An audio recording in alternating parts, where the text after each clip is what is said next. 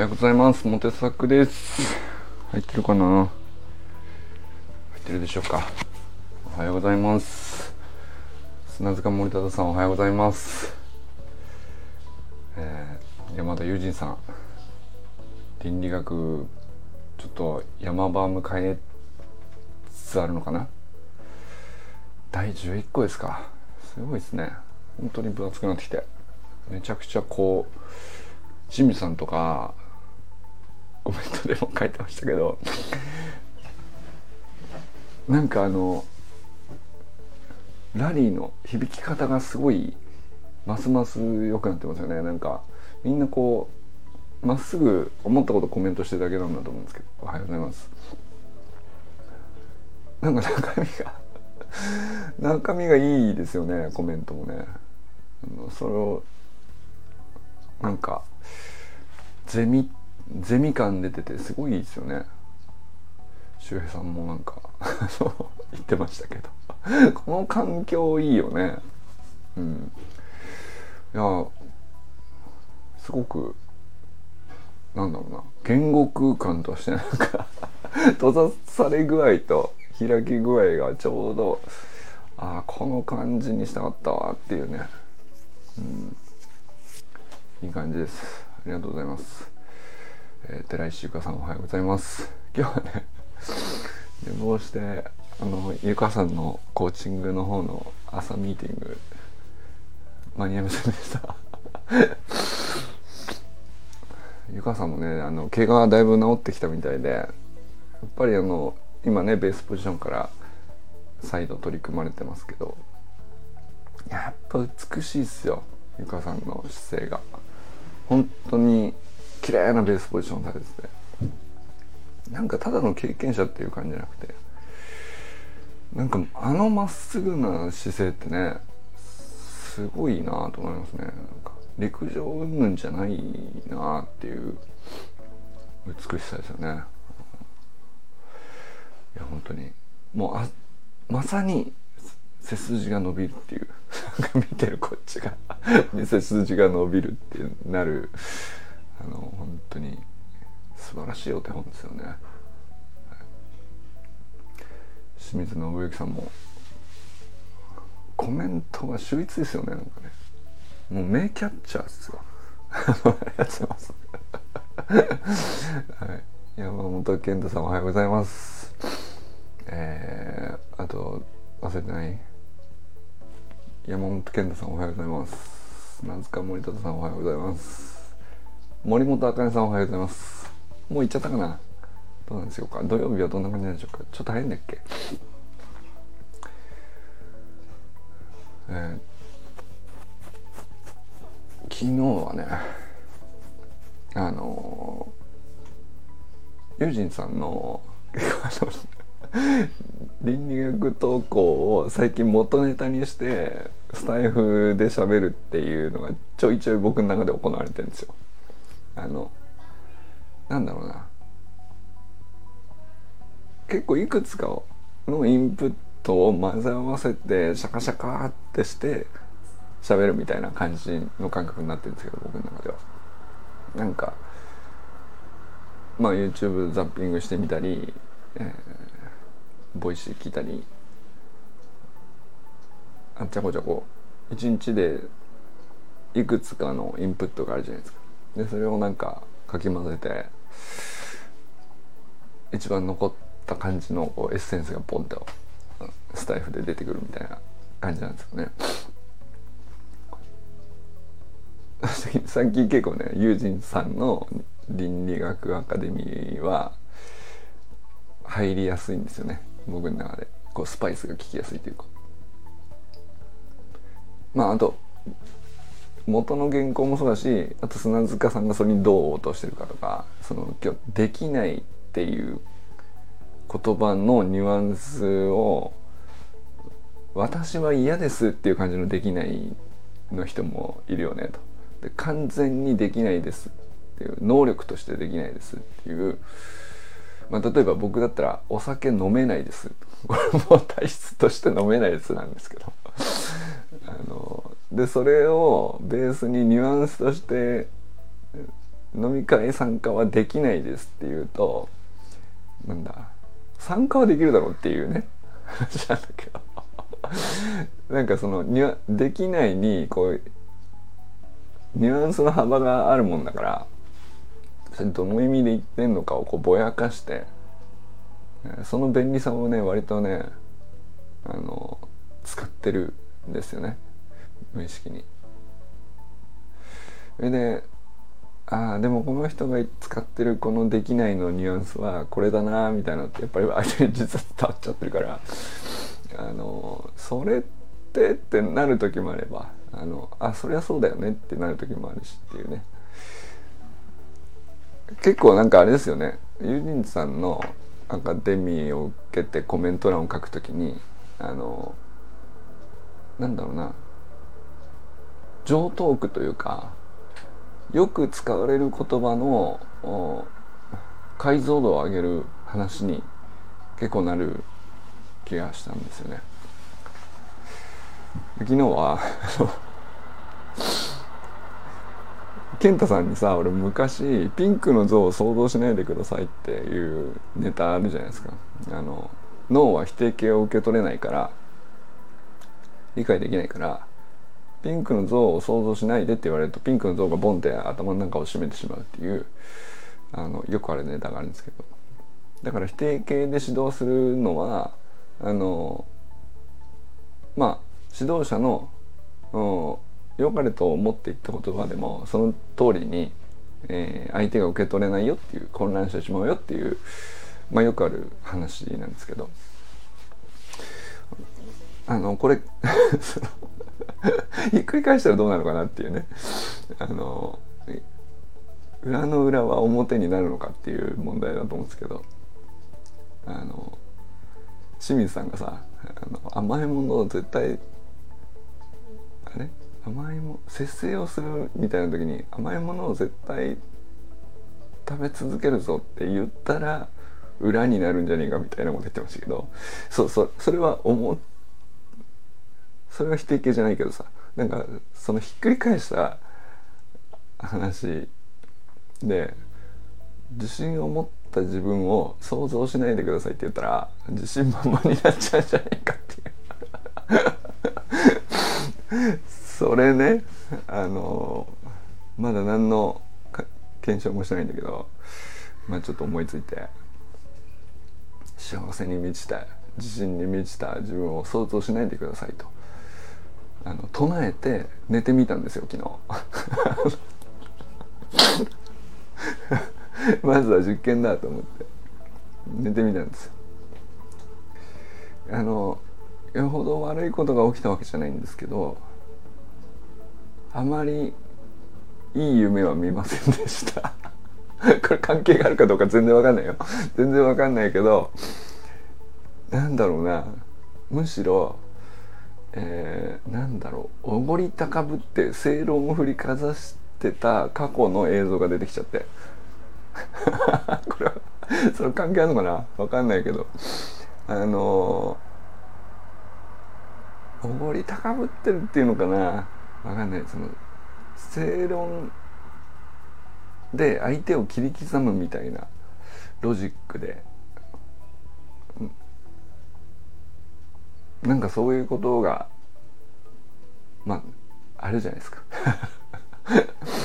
はい、まあ今から考えても正論だしそうした方が良かったかなとは思うことではあるんですけど。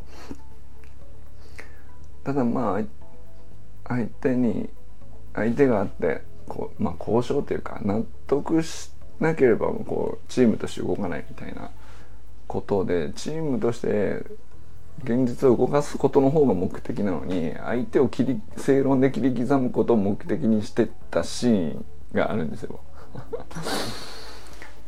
俺が正しいだろうっていうねあの俺はこんなに準備してきてこんなに勉強してこんなに考えてね君は何も勉強していなくて聞いてりゃいいんだよっていうね。まあまあなんかそこまでじゃないんだけどあのなんだろうな。とっても攻撃的だった時期があるなと思って。なんかそれが出てきちゃって。あれ自信満々だったよ確かに。あの自信満々っていうのかな。傲慢でしたね。でなんかそれが出てきちゃっていや違う違う違うと。あのまあ夢だからさ。夢でなんかうなされたじゃないですけどすごい嫌な気持ちになりました。寝る前にねすごいねあのあこんなことしたことないなって思いながらねどうなるんだろうと思って。幸せに満ちた自分を想像しないでください。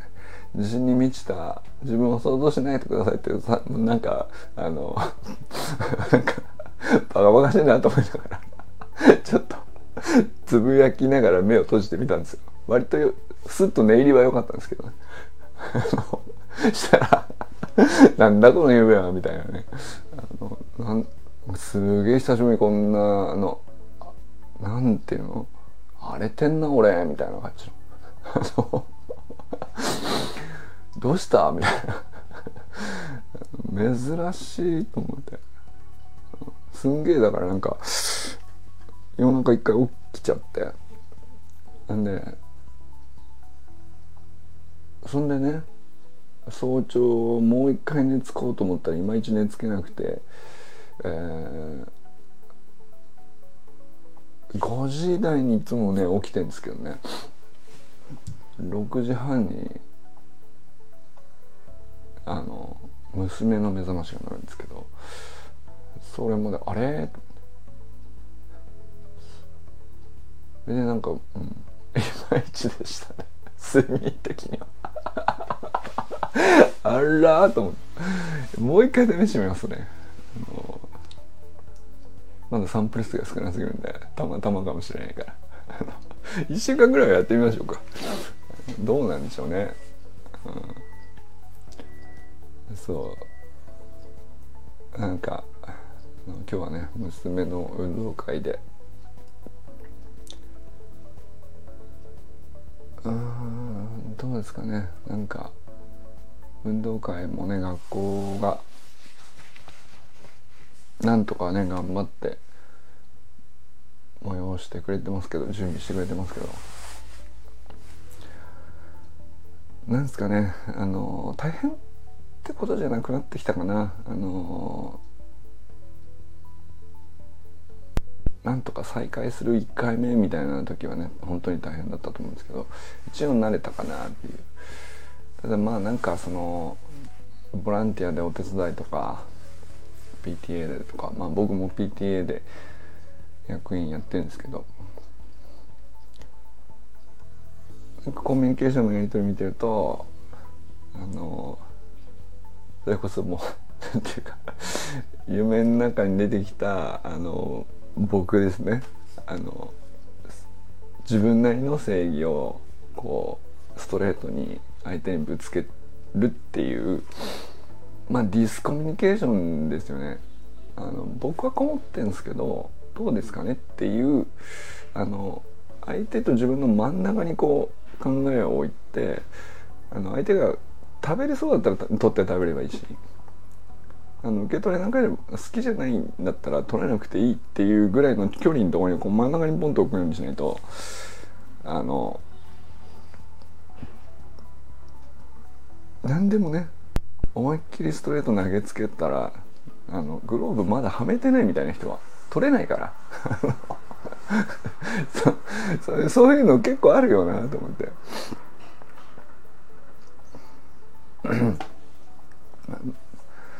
まあ、なんかそういうディスコミュニケーションもちょいちょい目にしますよね、うん、まあでもなんだろうな。僕もその PTA に最初あの4月5月向かった時にやらかしかけたんですけど「いや待て待て」と。そんなそんな正論を言うためにいたらかえって邪魔くさいだけだなと思って。あのっていうね思い直した時期がありましたね最近はだからその極力極力そのいいいですよってお答えする時のみのこう返信っていうか細かいことにこう首突っ込めないようにするみたいなあの感じにしてますかね。まあ、でもなんかあの言ってくれれば僕が秒でやりますよみたいな。あの態度だけ。っていう感じですかね。そうなんか学校との関わり方とかもすごいあのゼロから考えるきっかけになっていいなと思います。なんかあの大変は大変ですけど、えー、合唱コンクールが、えー、2年ぶりに再開されて中学校の息子がいるんですけど中3なんですよ。で、ま、本当は毎年ある合唱コンクールが、うんと、2年間できてなくて、まあ、最初で最後の中3の息子にとっては最初で最後の合唱コンクールがやっとできましたとか、うん。ね、なんか先生方のまあ苦悩とまではいかないかもしれんけどねそのやっとできたっていうところに至るまでのまあいろんなやり取りあってどこどこに何々を調整してみたいな話っていうのは例年通りやっていればまあまだまあそれでも大変な話だと思うんですけどルーティーンでなくてイレギュラーのコツイレギュラーだらけのものを組み立ててもう一回再開させるみたいなことってそれこそなんかの徳の問われるお話だなと思いますよね。うん。なんかあのあんまりその先生を一人一人と喋る機会はないんですけど なんかイレギュラーだらけの中で納得感を探してこうしましょうかっつって。まあやっぱりまだ若干恐る恐るっていうのが常にあるじゃないですか。何かやしらね。その公のものとして。まあほんとちょっとしたイベントでもこれやっていいのか悪いのかみたいなあとはまあ周りからどう言われるのかとか。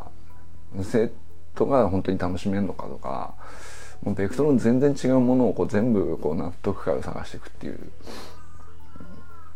難易度高い話だなと思いますよね。でやっぱりそういう時になんか一人一人のなんか徳がね試されるじゃないですけどやっぱり育つのかななんかあ今なんか運動会でね踊る踊りの曲流してます、はい、練習が始まりました。練習して最後の確認をしてこれから行くのかな。あでもめちゃくちゃ張り切っててすごいいいなと思いますね。一番下はやっぱりなんかまだ2年生なんでなんだろうなあんまりその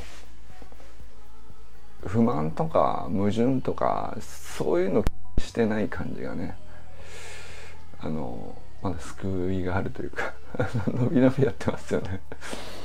やっぱ中学生高校生になってくると本当はこれできるだろうとかおかしいだろうとかあの分かってきちゃうから葛藤するんだと思うんですけど、まあ、小2ぐらいだとねなんかまあ言われたらそうしますけどまあ言われなきゃそうしないっていう 感じの なんていうかそれだけなんでまっすぐでいいなっていうねすごい楽しそうで思ったよりこっちがねこうなんかいろいろ心配するよりはすごいまっすぐで、うん、いいじゃんっていう感じですよね。ねなんかだからその大人がどこまで関与するかの距離とかもねあかねさんとかねあの善くんが小4かで弟さんが小1だったっけ。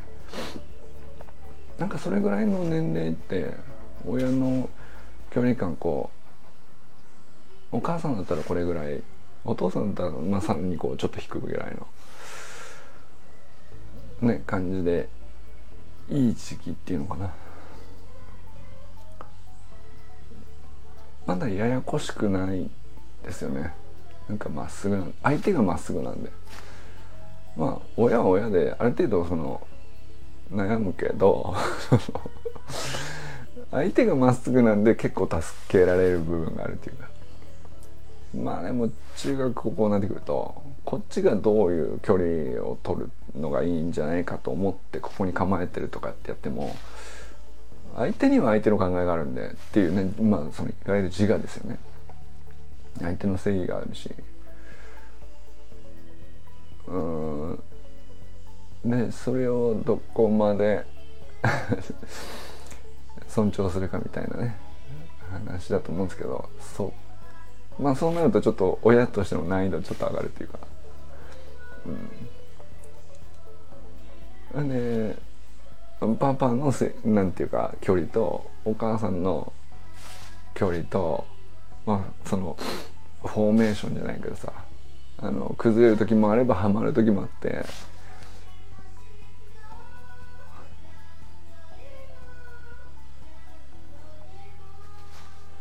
あでも何度でも何度でもって今歌ってますけど。何度でも何度でもね変えてトライするしかないよねっていうね感じなんでしょうね。すごいいい歌。あれをなんかまあ知ってんだけど外であの大音量で響かせて子供たちがこうニコニコしながら踊るっていうのがめちゃくちゃなんかいいんだよね感動するよね。なんでなんですかね。感動ってこんなに簡単に作れるのっていうぐらい感動しちゃう、うん、はいということでこれからね運動会に行ってきます。それでは皆さんも良い週末を。まあでも明日もねやるけど。はい。じゃあね。